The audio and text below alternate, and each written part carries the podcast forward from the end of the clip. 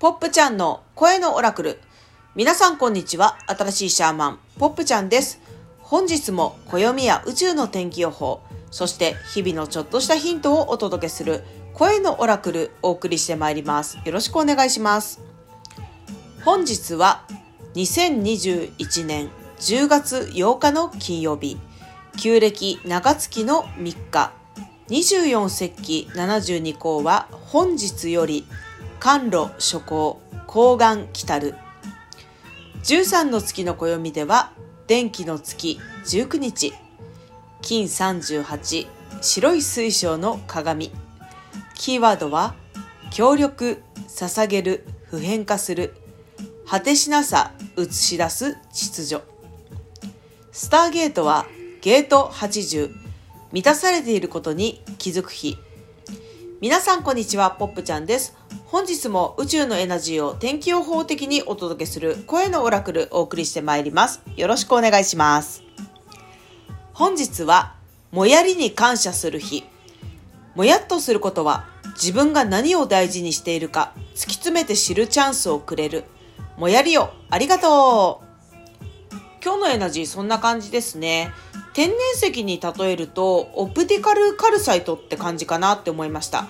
オプティカルカルサイトはカルシウムが主成分の石で透明な石ちゃんなんですね。でこの石ちゃんなんですがあのある一定の方向に力が加わるとねパキって割れやすい石なんですよね。だからねお取り扱いはちょっと注意なんだけどでもねパキって割れるっていうのはこういい感じかもしれないですよね。何事もこうスパッて気楽にパキッと考えるっていうのねいいかもしれないですよね。あとはこうオプティカルカルサイトなんかねちょっとレンズっぽいんですよね。文字の上に置いたりするとこう文字が浮き出て見えるみたいなねそういう面白い性質もあるんだけど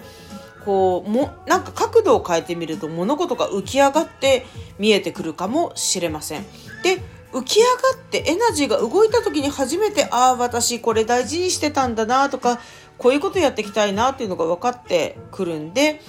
もやりっていうのはある意味ねあのその新たな角度で見るための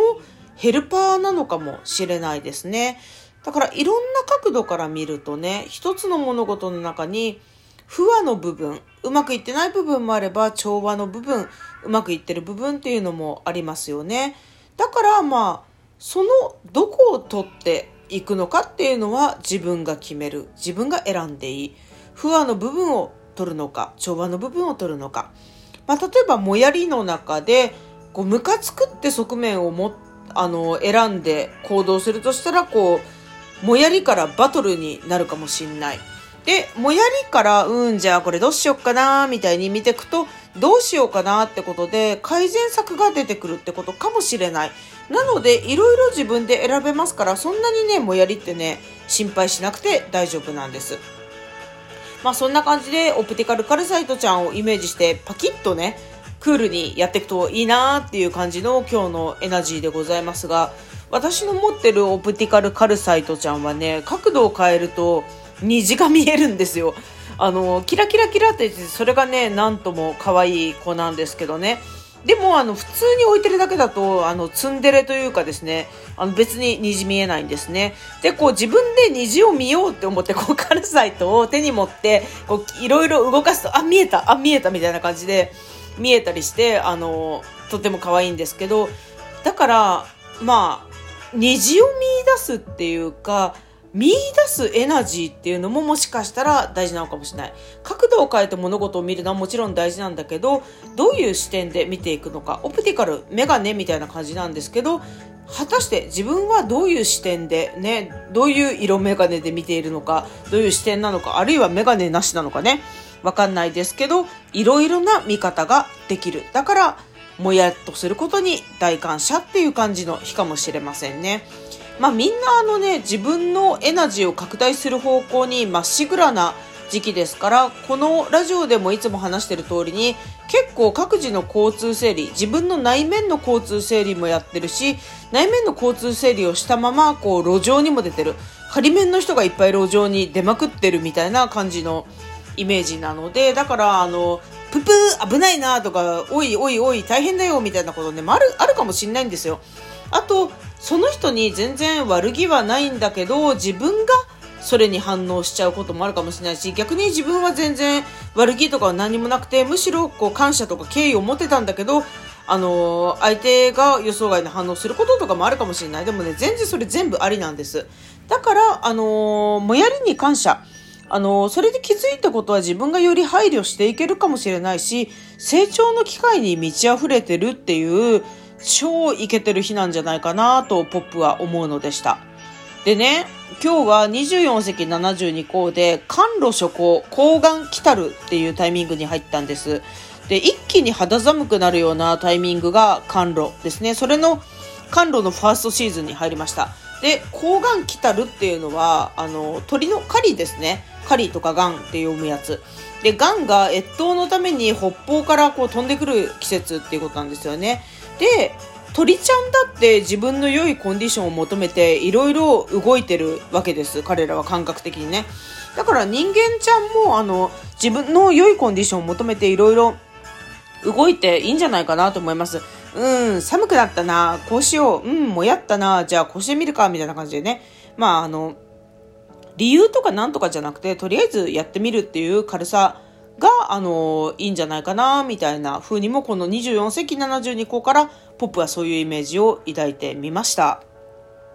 そんな今日だけど、13の月の暦では、電気の月19日ですね。金38、白い水晶の鏡です。キーワードは、協力、捧げる、普遍化する、果てしなさ、映し出す、秩序。今日もキーワードからポップ流に読み解いてみたいと思います。自分が自分に協力し、自分が自分に時間を捧げる、こんなことを当たり前のように普遍化する。その時、永遠の果てしなさの中で閉じ込めていた自分の本質がこのようにバーンと映し出される新しい秩序が生まれる。ポップはそんなイメージを抱きました。皆さんもキーワードから自由に発想してみてください。金38白い水晶の鏡。キーワードは協力、捧げる、普遍化する、果てしなさ、映し出す秩序。うん。13の月の暦って本当にスマッシュヒットっていう感じがしますね。協力捧げる普遍化する果てしなさ映し出す秩序。うんうんうん。なんかさ、自分が自分に協力したり、自分が自分に時間を割くってことってさ、結構さ、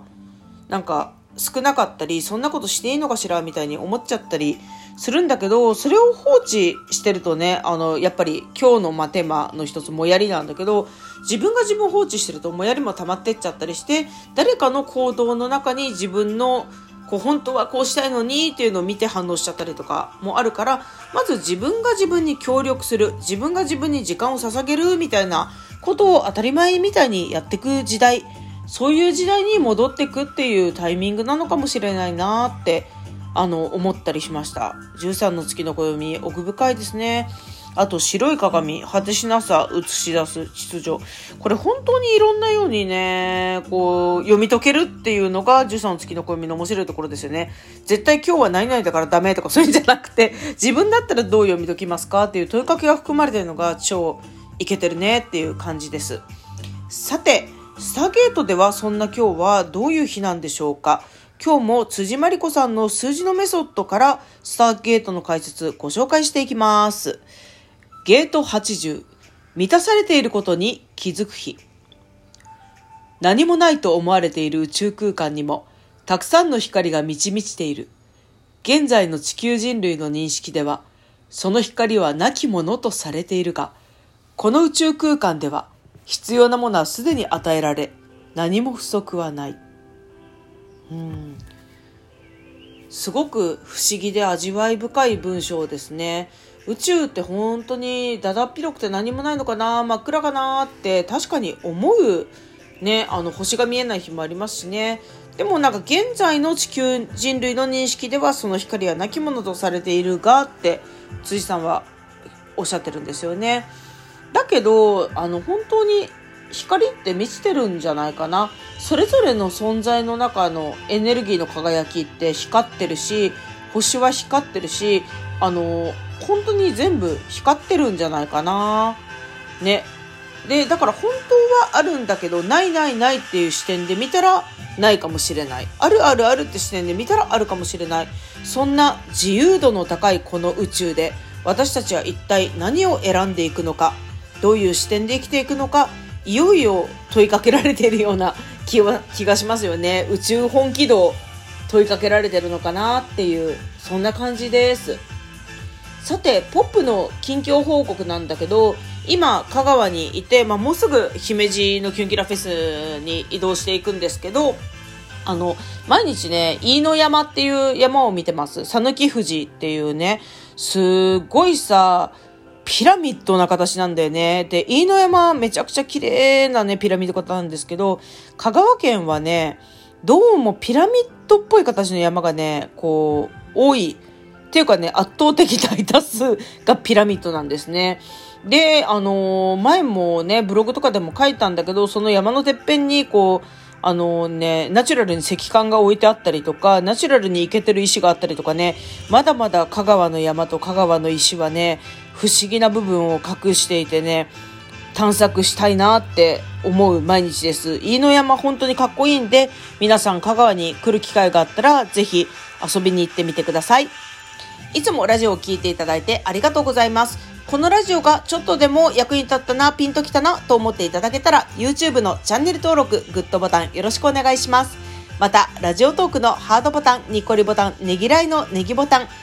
Spotify のお気に入り登録もいつも励まされてます。お友達同僚で不思議なことが好きな人がいたら、ぜひぜひシェアをお願いします。それでは、声のオラクル、新しいシャーマン、ポップちゃんがお届けしました。また